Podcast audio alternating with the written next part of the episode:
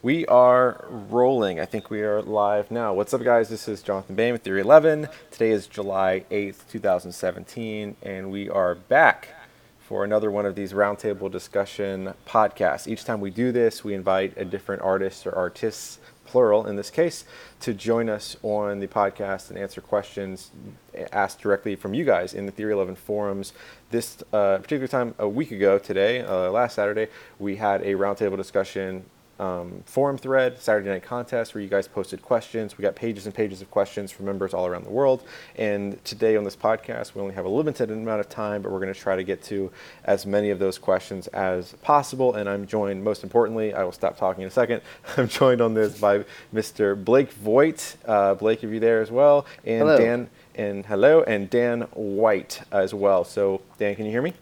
Yeah, I can hear you. Ba-boom. So the reason why we have both of these guys on this podcast today uh, is to talk about the Phone Vanish, which is an effect that we released earlier this month. Um, technically, I think it was the end of last month um, at Theory eleven. It's a Phone Vanish that you visually, or not visually because I guess it's vanishing, you amazingly vanish your phone uh, in front of the spectator, or it can also be done with their phone. And Dan and Blake collaborated on this effect, and so that's why they are here together to answer your questions and to talk about it. How are you guys doing? Good. Good. Yay. Yay, magic. Um, so just to b- b- preface, I guess, before we get into these questions, can you guys just talk about what this effect is for people that have, are unaware? If they've not seen the preview, you can check it at theory eleven dot com forward slash tricks. But like, what does the effect appear to be to the spectator, and why are you excited about it? Um, convince me that it's cool. Great. Sell you on the trick that you're selling. Yes. Um, the the trick is gives the performer the ability to vanish their phone in a very offbeat sort type of way. This is not a uh, a vanish in its uh, cl- classic typical sense where here's this thing in my hand, boom, now it's gone. This vanish happens through uh, misdirection and through scripting and patter, and it happens on an offbeat moment. Um, and it can be performed uh, during a routine. It can be performed impromptu with any phone for uh, groups of people who don't realize they're watching a trick. Um, and uh, it's really, really fun. Yeah, and just to add to that, I think I think what makes it so great is that it, it is completely impromptu and it's completely organic. It's one of those things where nobody has any idea that it's coming, uh, and you can do it literally any time that you can think of it. Correct.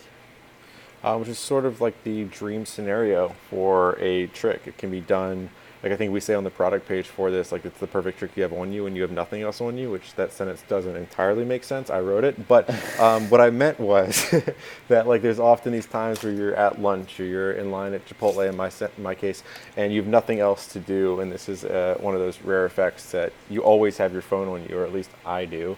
Um, unfortunately, unfortunately. And this is something you can do organically on the fly, as long as you have your phone. You don't even need to be wearing a shirt. A lot of questions are about like the conditions of which you can perform this. And like, do you have to be wearing long sleeves? Do you have to be wearing a jacket?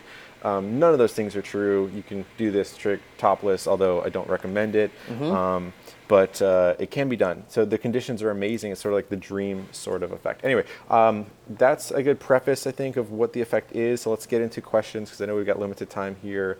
Um, I thought that uh, one of the first questions here that was asked a lot in this is uh, just the story of how this came about. Hashish in the forums, H A S C H I C H. How did the idea of this effect come about, and how long have you been working on it together? Great question. Great question. um, it was like four years ago, five years ago. It doesn't seem wow. that long, but yeah, yeah, it was a while ago. Um, and Dan and I were hanging out in my apartment in L A, and it's hard to discuss the origin without discussing the actual method itself. But in very broad, a very broad sense, um, we, we were just hanging out, and when Dan and I hang out, we're always talking about magic or thinking about magic, and basically one of us thought the other one vanished a phone as a trick when it turned out uh, we had not. Um, man, I don't even know how to talk about this. Yeah. Basically, it, it was one of those things where I, I looked over at you and I was like, what did you just do? Yeah. And like, you were like, I didn't do anything. And I was like, wait a second, there's something there to what you yeah. just did that we can't say. But you did right. something. I was like, wow, that could be a trick. Right. And then we just played with it for like hours and then just came up with, uh, I mean, the, the thing was is once we accidentally stumbled upon the method, it w- which is which is very organic, like you're saying, Dan. Uh, yeah, it's something just, that you would do totally normally anyway. Yeah, it, it became a. Um, it wasn't two hours figuring out how to do the handling. It was two hours of, holy crap! How many different ways can you present this? Right. Uh, which was the fun part, um, and so that's that's. I feel like. You know, talking about the origin of it and, and stuff segues immediately into just another point about this is that you can perform it in so many different scenarios, whether it's as a trick itself, like here, watch my phone vanish, or give me your phone, I'll, I'll make it vanish, or my personal favorite, which is um, I love performing magic that the audience might not realize they're watching a trick until it's already happened, um, which allows you to get away with some stuff, you know. That's what makes it so feel so organic is that it the best, I think, the best way that this pre- is presented is in the most organic way. It's not like, hey, get ready, I'm going to show you a trick, I've mm-hmm. got this, I'm going to set it up like a premise of a normal trick. It just happens, and yeah. by the time anybody realizes that you're doing a trick, they're already like dumbfounded. Yeah, phone's yeah. already gone. Yeah, there's something about that being more deceptive. It's like the, the David Abbott story of the floating ball, where like people would go up to it after, and he'd already have a different ball switched out. So it was it was it was after the fact, and so when people are discovering or encountering magic and mystery when they're not expecting to, it can amplify their yeah. response. I think the first time I was ever truly exposed to great impromptu magic was when Dan and I worked with Homer Liwag. Homer's um, totally. This is such a Homer trick. At, in, in Vegas. Um, and, oh, you know what? And Ho- Homer is at CardistryCon this weekend, so I should totally uh, throw him throw them, this his way, because he would do stuff to us when he would realize we were watching him Um, without us realizing he knew we were watching him, if, if that makes any sense. And he would just be sketching something, then all of a sudden he would vanish a pen, and you you were completely fooled and caught off guard because you weren't watching for a trick. And he would get you because he was aware of what you were watching. And one time, speaking of phone vanishes, one time I was out to lunch with him, and uh, his phone was on his tray at the food court, and he went to throw away all of his food, and um, he realized I realized his phone was on his tray, and as he's dumping all of his food, I was like, no, no, no, Homer, Homer, Homer, Homer, and he dumped the entire tray into the trash can, put the tray up, and looked at me and said, what? What's wrong? And then I was like, dude, you just threw away your phone, and he produced it from nowhere, and what he had done was he had ten-kied his phone as he dumped all the trash into the trash can, knowing I was watching, which that's is just awesome. Amazing. Yeah, that's awesome. So, it's so a, this like is a, one of those. That organic, off-the-cuff style uh, magic is what this is. There's a lot of different ways to present this. People asked about that. We'll get to that a little bit later, okay, hopefully.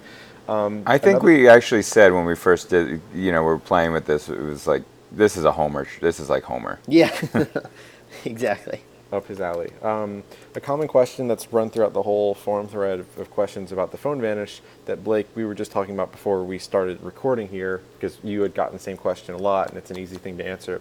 Is there a risk factor of damaging your phone if you're performing the phone vanish? And people like the same same uh, member, uh, Farouk, was asking how many phones were damaged between the time that you created this concept and the time it's released? Zero phones uh, have been damaged or even dropped. I think even coming up with this thing, uh, there, there's, there's. I think I can say safely without um, giving anything away in the method that there's not a drop involved. You're never dropping your phone. Um, yeah, I think people if, think that you're like just yeah. throwing it over your shoulder or something, and uh, and it's going, it's like dropping down your sleeves, and that's not what's happening. There's there's no drop or throw involved. Um, if you're dropping or throwing, that means you are trying to reverse engineer wrong. the trick from the trailer and not watching the instructional.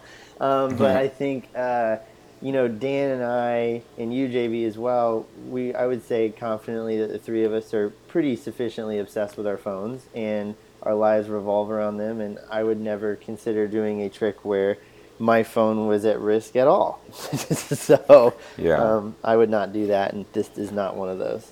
Yeah, but I don't think there's any more risk than what you would normally do with your phone on a daily basis. Yeah, that's a good way of putting it. Um, just following up on the phone question, this wasn't asked uh, asked in the same post, but just to get knock it out, people have asked like what kind of phones you can, can, can does it have to be an iPhone? Can you do this with Android phones? Is there any particular criteria if someone's thinking about learning this trick or buying this trick and they're like wondering if is, is it going to work with my phone? What's the best way to, how, well, how would you answer that? No requirements on phone size whatsoever. Um, I mean, for a lot of the presentations you just uh, that are discussed, you just need to be able to make it look like your, your phone is ringing. So I guess uh, a, a requirement might be that it works. Um, yeah. You know, it couldn't be a, a break. Yeah, like technically phone. You could do it with a deck of cards, it just wouldn't make any sense. Yeah.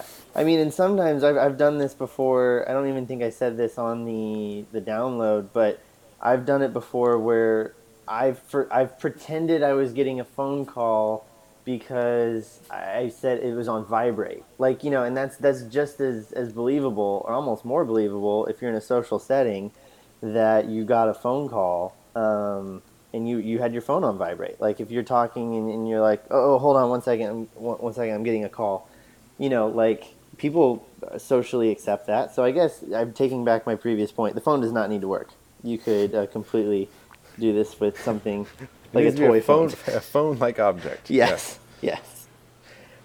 Um, cordless, I think, uh, should be important. I don't think you yeah, prefer yeah, that's it. Yeah. phone, just yeah. to cover all the bases. I think that, that that would be a good requirement. And last question about the, um, I guess, technical requirements of this that we'll get to, just because this is the other probably most common question I've seen about this effect, is uh, not just the type of phone, but the type of performer, like body type. There's, do you have to be tall and thin, and like Blake and Dan, you're really tall as well, to perform this, or can pretty much any size human, um, as long as you have arms and such, uh, perform this effect? Yes, any any size human uh, or alien with arms can uh, perform this. Uh, I think that's the b- most common question I've seen and have been asked in person is, how flexible do you need to be, or how much weight do you need to weigh to be able to perform this? And I think the case in point, I mean, it's similar,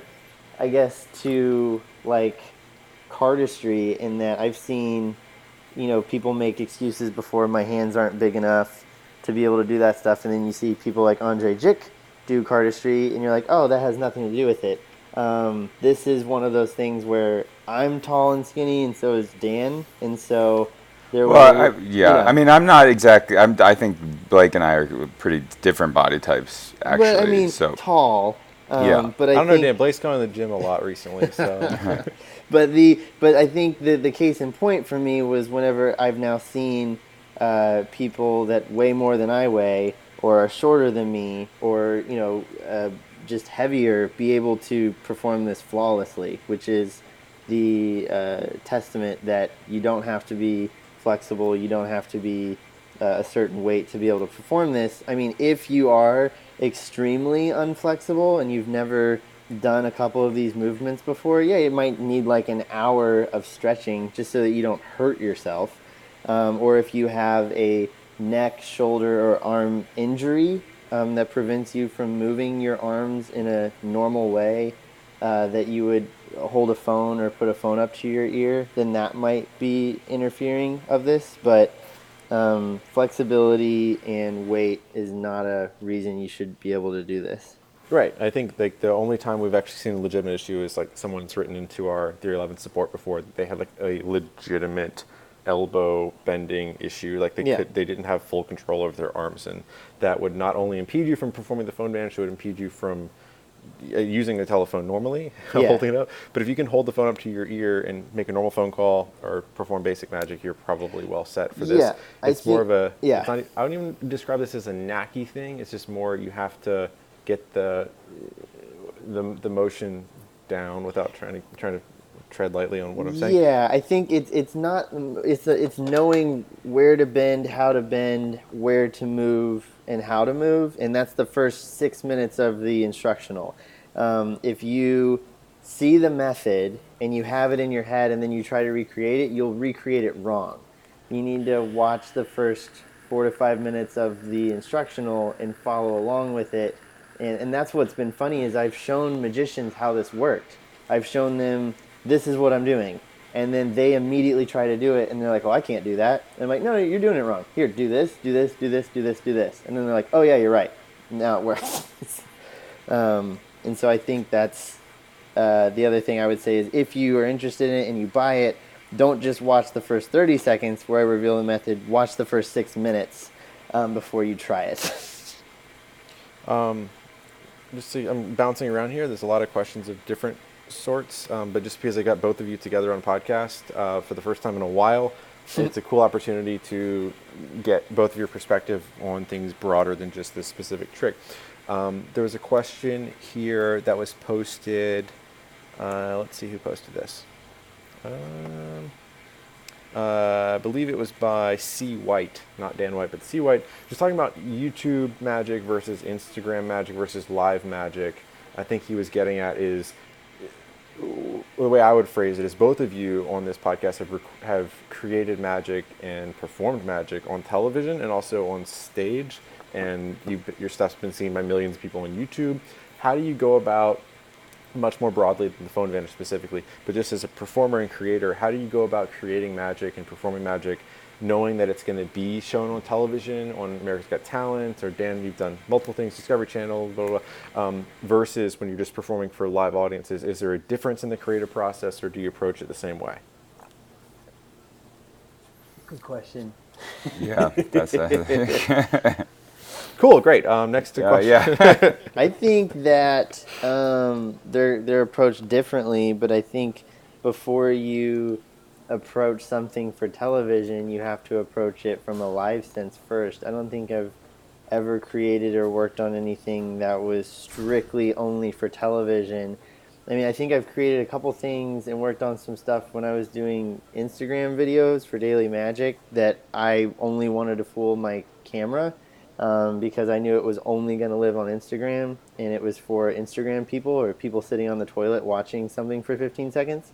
Um, but I think that's a different creative process than what goes into creating something for television, because the first step, I think, is always considering what it would be like for the live audience first. Absolutely. I think I think it's like it's just like any magic trick that you do. Uh, before you do it, you, you, you got to think about what what you got to work with. You know, if you're in a restaurant, you're you're going to be doing a, a different type of material than you are. Uh, you know, if you're at a nightclub, and if you're on a stage, or if you're on T V, it's like there's all these different parameters that you've got, uh, things that are, will benefit you and things that will hurt you, uh, and you, you weigh all those different things, and it leads you to a place of like, okay, this will be the best thing for this situation. Mm-hmm. Uh, so I, you know, I don't think it's it's that much different than than, than any situation that you might be in. Agreed.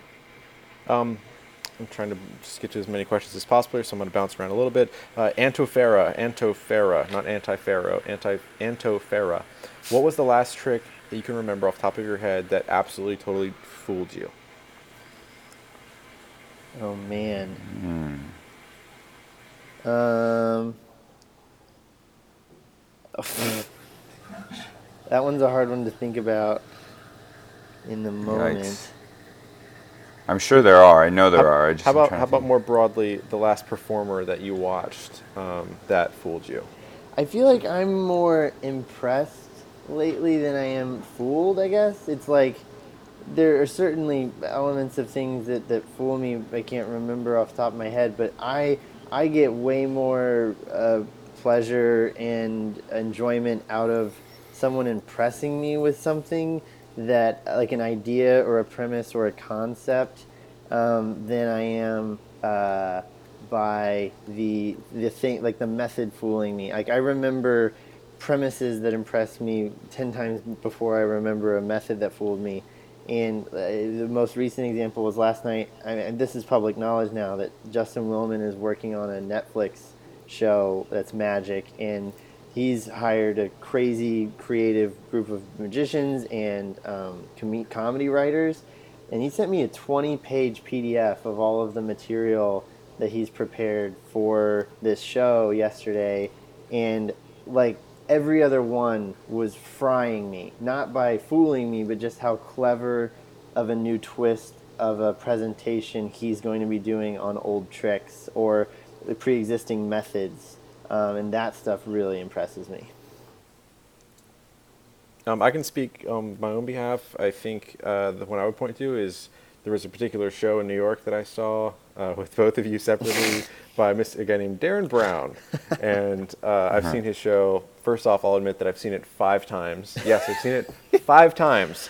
Um, it's it's no longer running. The last show was what Blake, you and I went to a few weeks ago, mm-hmm. um, and there were multiple tricks and routines in that show that fooled me um, in the moment, and I would be the first to admit that, and I loved every second of it. But more than that, like I like what you said, Blake, about being impressed or that, and what was more impressive to me, and I think what Blake, I articulated to you about what I love so much about his show, was how phenomenal of a performer Derren yeah. Brown is, and how how like well he presented that show. There's moments of like really great intensity in, in how Derren performs, and there's also moments of like sincerity and le- and and like tenderness in the show too that he speaks, and it's so well uh, scripted, with credit mm-hmm. for Andy Nyman, um, and and and well presented. If you have an opportunity to see Derren, he's back in the U K now, so if anyone in the U K is listening to this, uh, check out Derren's tour schedule, because he is uh, he's he's the real deal. He's real. He's, he's real. A real human. There's no, it's real magic.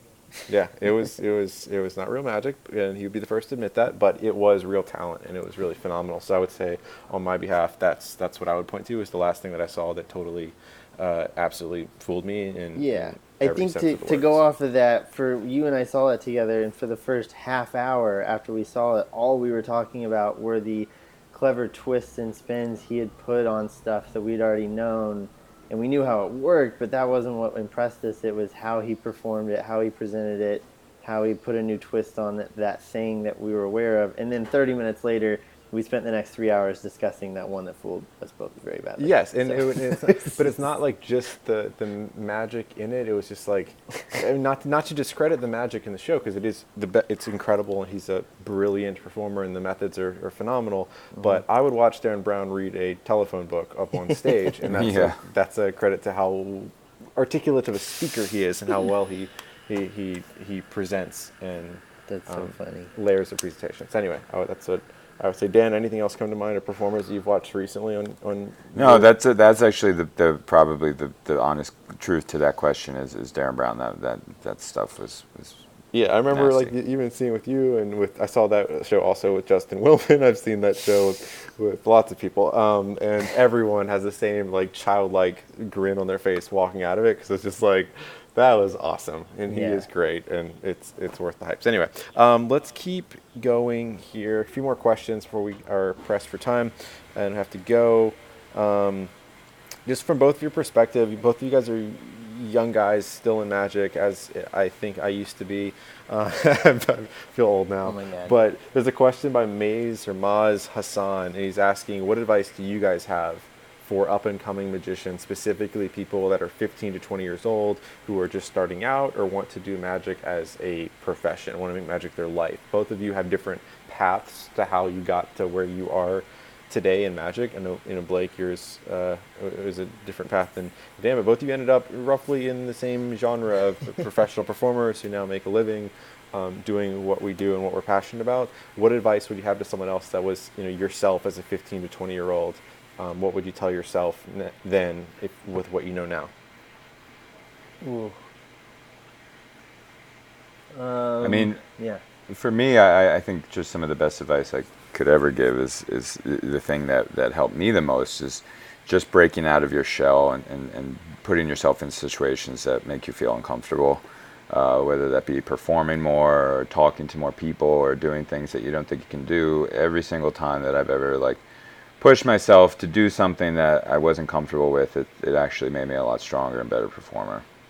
Yeah, I think when you said fifteen years old, J B, like I was trying to think of what I was doing then, and when I was fifteen, uh, sixteen, I got my first restaurant gig at uh, in in high school, and that was three hours of magic one night a week for two years performing for people, and I think that those two years were the years when like I went from being a kid who really liked magic and it was fun to like uh, being serious about it and performing it on a weekly basis. So I think not go out and get a restaurant, but I think go out and perform for real people as much as humanly possible, because that will skyrocket your experience level, I think.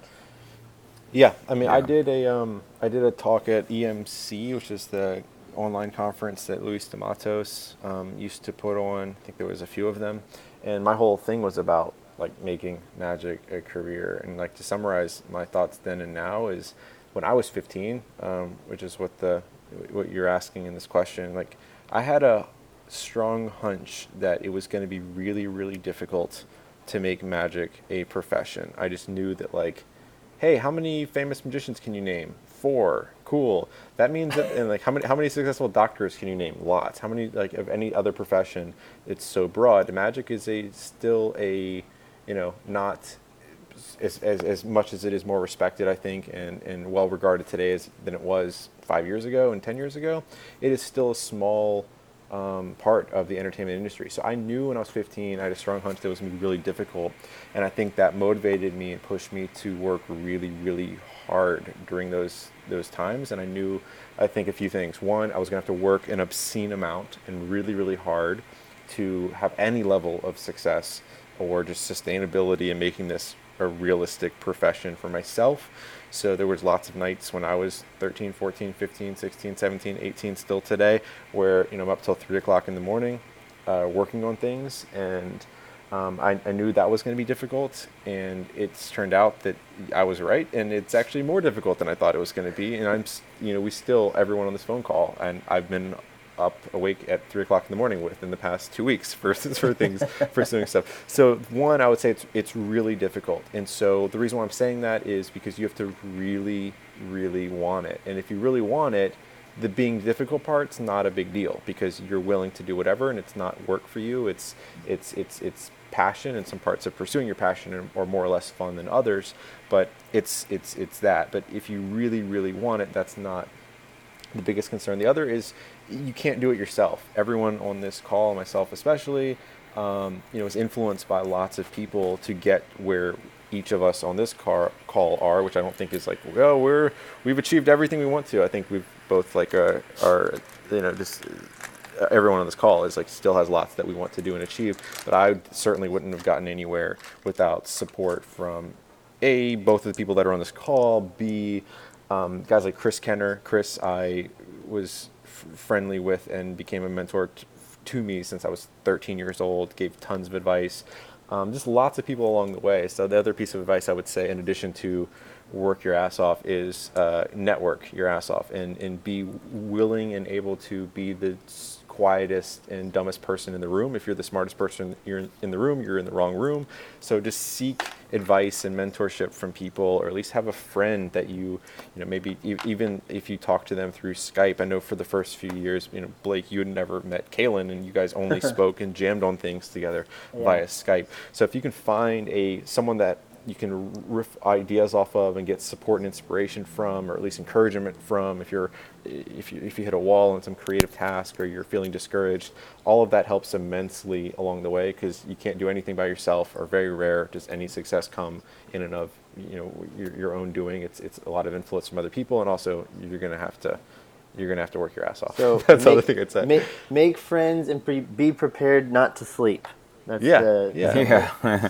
Yeah, and, and neither of those things is, is you know, meant to be discouraging at all. It's actually much the opposite, because n- none of those things there's our our, our work. That's like, I, I love talking about magic. And Blake, like you just said, you and Dan, even when you're in the off time, that's when you created this effect that we're talking about today. Right. Was by accident when you were doing other stuff. When we were actively trying not to talk about magic. This, right. Yeah, it was right. After a long day. We were tired. We're like, oh, let's go to sleep. Oh, God, here right. we go. Another four hours. It's just correct. But so if you're passionate about it, none of those things are a big deal. It's also just like the music industry, where there are bazillions of people that want to be a famous musician and singer, but more often than not, they're not, and they don't end up being so. So what's different uh, from the the people that do end up making it in that regard and being a famous musician or a famous magician, often it's a lot of hard work, it's a lot of talent, of course, and it's a lot of uh, just like, you know, ten-year overnight success sort of things, yeah. where those people m- meet people and they're working their ass off for a decade, and then suddenly they're on A G T and obscene. But, you know, there's there's a lot of foresight and forethought that goes into it before those big things happen, and that's not the glamorous part of any part of the entertainment industry, but you have to be willing to do that in order to get there. Mm-hmm. I'm going to stop talking now. um, trying to see if there's a, a good final question. Um, since uh, I think there's a good one here, uh, Anzak here, and I'll I'll pose this to both of you. Uh, both of you have done things in the past two to three years that have been, at least in my eyes, life-altering, if not life-changing. Blake, in your case, you performed on Penn and Teller Fool Us. You were on America's Got Talent, uh, seen by millions of people every single week. Dan, you perform in a live show um, and uh, in, in New York City six times a week.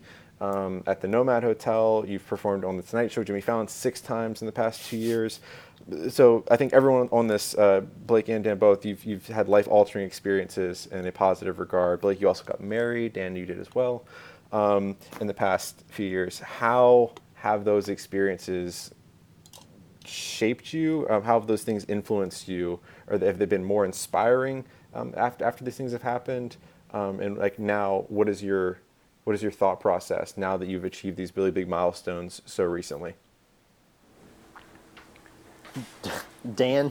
Uh, Well, I think I try to not look at it too too much like, oh, everything's different now. I think the the for me, it, I think it's important to stay completely grounded, and like everything is is the same way, and to have the same love and passion for magic as I did when I was a kid. And I think it's it's important to stay that way all the time. Stay humble, stay hungry.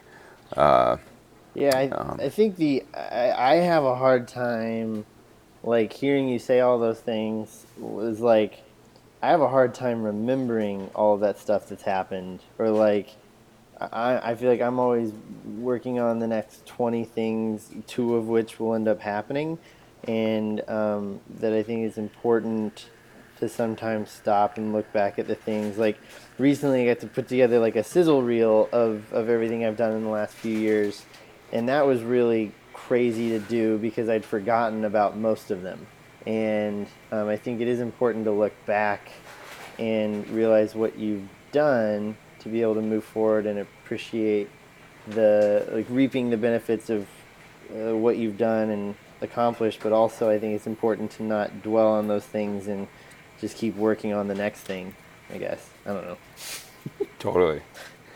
Yeah, it, it it like rings me back to like the quote about like Steve Jobs and like this stay hungry, stay foolish mentality, mm-hmm. where I think, not to, and not in a deprecating way of everyone on this call, but I think we both, or all of us, share that, where mm-hmm. it's like, it's we're always chasing something, mm-hmm. and it's like, cool, we're gonna do Fallon next week, or Blake, you're gonna do A G T, and we and then we chase that, and like we do it, um, and uh, we often help each other in all of these different adventures. I remember it feels like like you know, flashback in my head of standing on the the porch of Justin Willman's house and L A, working and talking through the A G T stuff the night before that was going to be sh- to live to ten million people, and then we do it because we're, we're we're hungry and we're foolish, and we we, we you know we, we're willing to to to jump off the cliff and confident that we can build an airplane on the way down.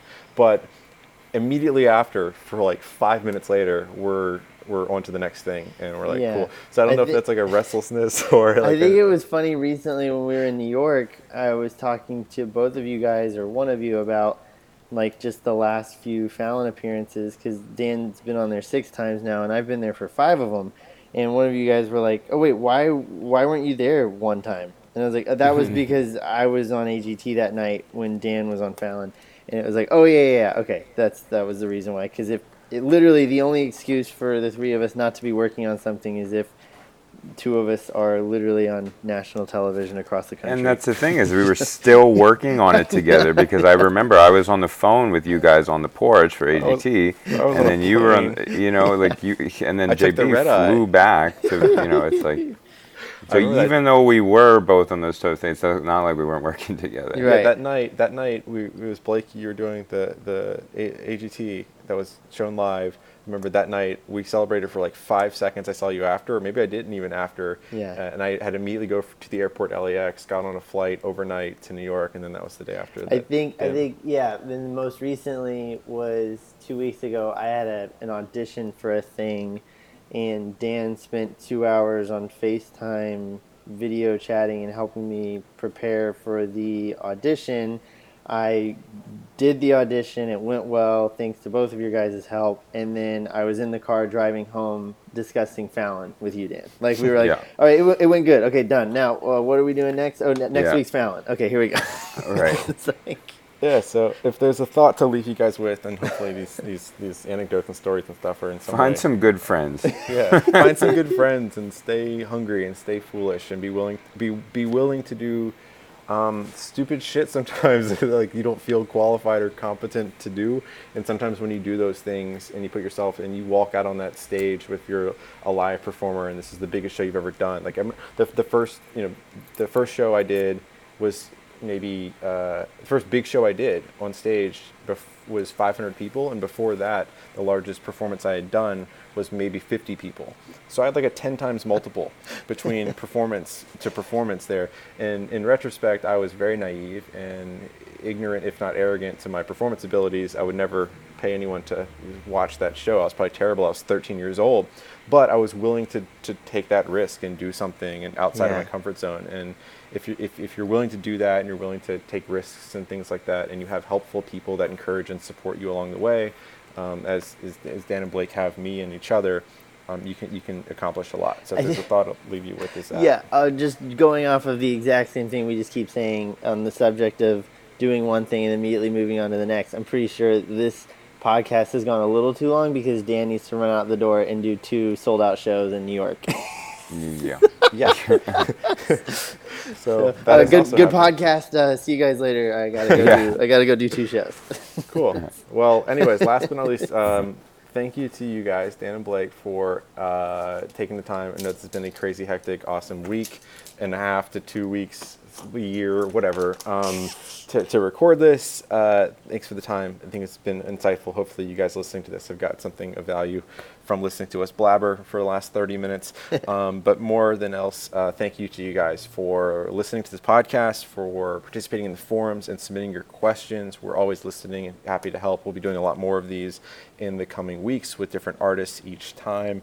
And last but not least, go check out this trick, uh, Phone Vanish. We're really proud of this. Um, it's what's supporting this podcast, but also it's something that all of us on this believe in and really are excited about. We think it's, it's kind of the best of all worlds, or organic, natural, impromptu effect. That is the dream type of a trick. So I think you, if you if you're uh, if this sounds interesting to you, if, if if you use a phone, if you're a human in two thousand seventeen, uh, check it out. You can look at it now at theory eleven dot com forward slash tricks. And Dan and Blake, thanks again for helping, and we'll chat with you guys soon. Thank you. Thanks, guys. Bye. Bye.